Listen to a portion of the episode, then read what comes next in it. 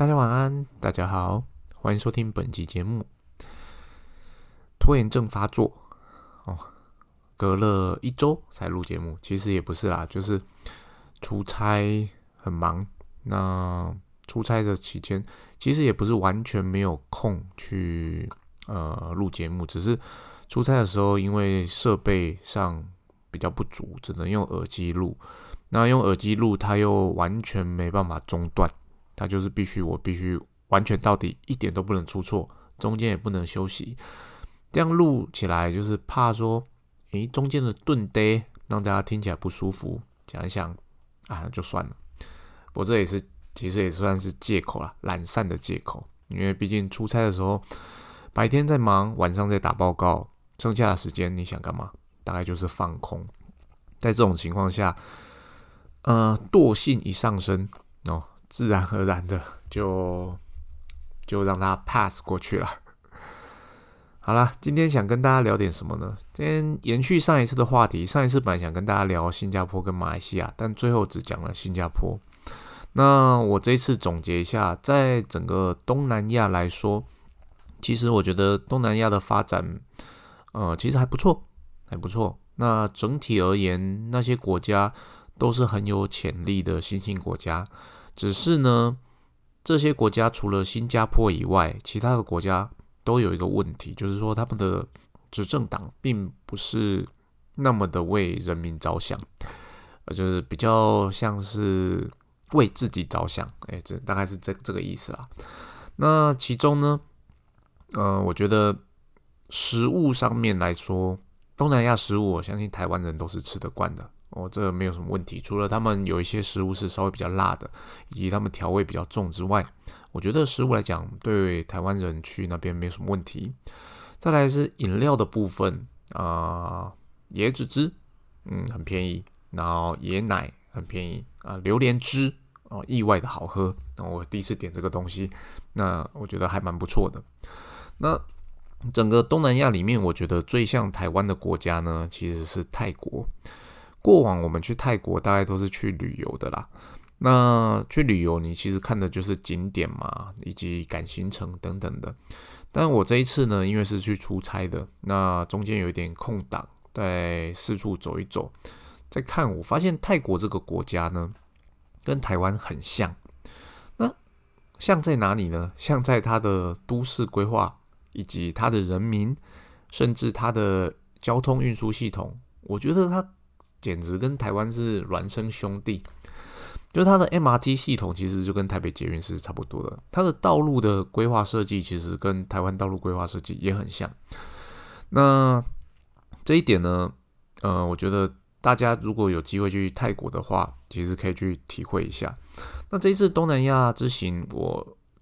觉得有一个地方我一定要好好的抱怨一下，就是住宿。东南亚的住宿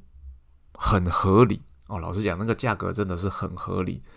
哦。不论你是呃三星的、四星的、五星的饭店，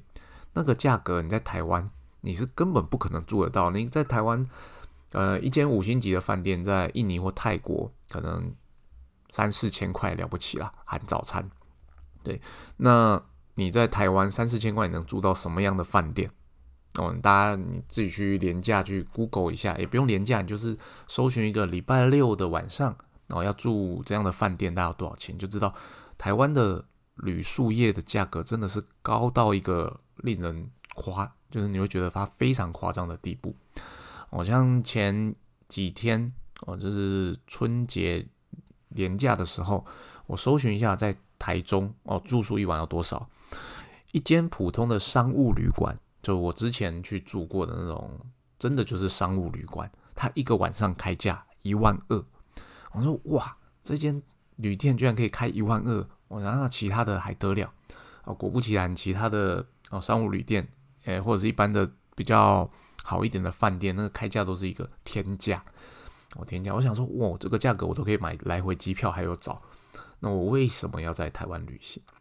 哦。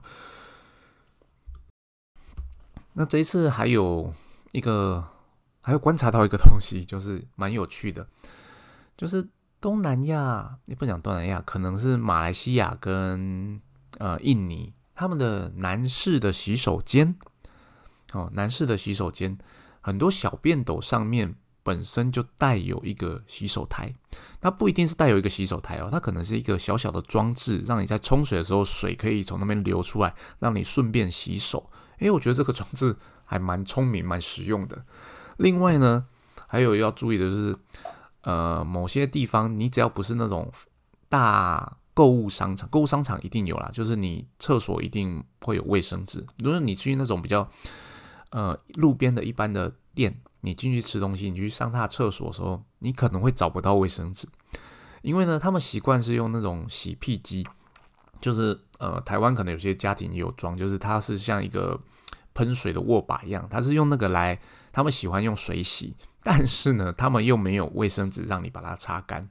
哦，所以我是这是我观察到一些比较有趣的地方。那闲聊就到这边了，那跟大家分享一下，就是最近遇到的一些状况。大家都知道，呃，俄罗斯跟乌克兰战争还在持续，那美国也扩大了对俄罗斯的制裁。我相信有蛮多的台湾厂商，如果有在做俄罗斯生意的，都会遇到同样的状况，就是说，呃，现在在海关那边对于出口到俄罗斯的货物，它的审查变得很严格。那虽然说，呃，国贸局有发一个就是战略性物资管制条例，你要确认你的产品并非那些管制条例中的产品，你才可以出口到俄罗斯。但是呢，呃，大家也知道，其实你在海关工作的人，甚至呃，大部分非跟你同业的人，其实你也他也不从产品的名称上，其实他是没有办法判断说这个东西到底是不是战略性物资的战略性管制的物资，所以呢，他们就会变成呃杯弓蛇影。他觉得，嗯，我觉得这个是，他就把你拦下来，哦，然后他就说，哦，你要送送审很多资料，然后去。让他去看说，诶，这个东西到底是不是战略性物资？那我们公司也遇到一样的问题。然后那个东西，我们收到公文的时候，想说，哇靠，这个东西怎么可能是战略性物资？啊，我们就是内心觉得，嗯，很好笑，可是还是得配合去提供这样的资料。那后来透过一些管道去了解其他的产业，他们也是遇到同样的问题，同样问题，也就是说，现在是变成就是。反正宁可错杀哦，不要放哦，不要放。当然了，如果你自己知道自己的东西是战略性物质的话，你真的就不要出口了。我觉得那个被抓到，你可能后果会蛮严重的。除非你以后再也不做美国的生意，哦，再不做美国的生意。这是遇到的第一个状况。再来呢，跟大家分享一下哦，拉回话题，在东南亚的部分。东南亚这个市场呢，呃，我们都知道政府有所谓的新南向政策嘛，鼓励台商不要去中国大陆投资，改往东南亚去投资。那新南向政策，呃，到底有没有效？其实我我在当地市场我没有感觉。我这样讲可能。有些人觉得，诶很奇怪，我们政府不是大力在鼓吹这件事吗？但也许产业别不同，我知道有蛮多公司开始到东南亚去设厂，可能在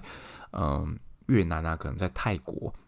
对。但是呢，至少说，呃，以力度来讲，我真的觉得哦，可能是我们比较慢，台湾可能去的比较慢，在整个东南亚来那边呢，投资最大力的，过去是日本。现在的话是中国哦，中国中国在那边的影响力还是很大。那在那边呢，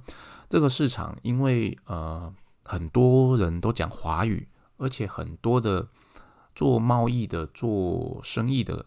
他的老板都是华人，所以呢，相对而言语言上比较没有隔阂，就变成说台湾人去那边做生意很容易。同样的，中国人去做去那边做生意也很容易。就变成说，这里变成一个高度竞争的一个一个市场。那所谓的高度竞争，指的就是，呃，假设你是卖工具机的，你就得跟中国工具机直接的打拼啊，比拼。而这个市场呢，它又没有成熟到说，诶，它需求都是比较好的产品，它需求的其实都是比较呃 basic 比较基本的，可能中阶以下的产品，也就变成说，你台湾的设备其实到这个地方来，竞争力，老实讲，跟中国的比拼是没有的，哦是没有的。那我这边讲的，当然就是因为它市场的 domain 它是比较属于在中阶以下，所以呢，在这种情况下，台湾的工具机自诩是中上阶层的产品嘛，在这个情况下，如果你要真的要扩大这个市场的话，你就必须去跟中国的中阶、可能中低阶的产品做价格的竞争，在这种情况下，其实是不好做的，不好做的。那并不是说整个东南亚。他并没有公司想要买好的设备，有东南亚它是这样子，它就是好的公司，他想要买很好的设备，但是一般的私人企业呢，他要买的设备就是价格优先，价格优先可以用就好了，因为他们那里呃人口的红利是好的，比如说相对于自动化或品质而言，他们可以用人力来克服很多东西。所以在这个情况下，它对于设备的或者说自动化的要求并没有那么的高，但我们也不用在这边觉得说，诶，那这样子我们在那边是没有市场，其实也不然哦，没有不然，你同样的本来你在任何地方你都会有遇到这样的状况，就是说它市场的需求可能是呃比较某一阶的产品，刚好你的产品线也许并没有符合那个市场的需求，但那只是当下。哦，当下你可以决定说，你现在是要真的去，呃，现在就去布局，还是说你要等这个市场成熟之后，你再回头去打这个市场？这个其实是我们可以做决策的。当然，你等到市场成熟之后再去打这个市场，有可能那个市场份额早就被其他的公司给占据了，这是你要冒的风险。但如果你在现阶段要去打那一个市场的话，啊，你的产品线又跟市场是没有办法 match 的，那你在打起来就会非常的辛苦，非常的辛苦。那于是呢，我会建议，如果真的我们要去打东南亚这个市场，其实我们应该针对东南亚的市场去呃重新拟定我们的产品，哦，找出最适合打这个市场的产品线，专打那个产品就好了。也许我们最赚钱的主力产品是 A 产品或 B 产品，那这个产品呢，哦，经过分析，在东南亚市场可能不适合的，那我们就应该要放弃主打这个产品，而去主打主推 C 产品或 D 产品，或者是开发出一个新的 E 产品去打这个市场，然后让我们可以在这个市场逐渐的扩大呃品牌的知名度，让等到这个市场真的往上提升之后，我们再逐渐的推我们的。最强棒的 A 或 B 产品进去，这是我建议给各位的呃推销的方式哦。当然，这是只限于我这个产业啦，我不确定其他的产业是不是一视同仁。但至少来说，我认为如果你是做设备类的啊，你的公司的产品线又是属于中高阶的，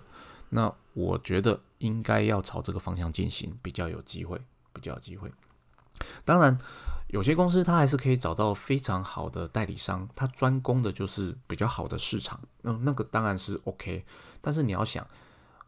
我们每一个人都想要找这样的代理商哦，那这样的代理商在当地会多吗？应该不多，所以变成说，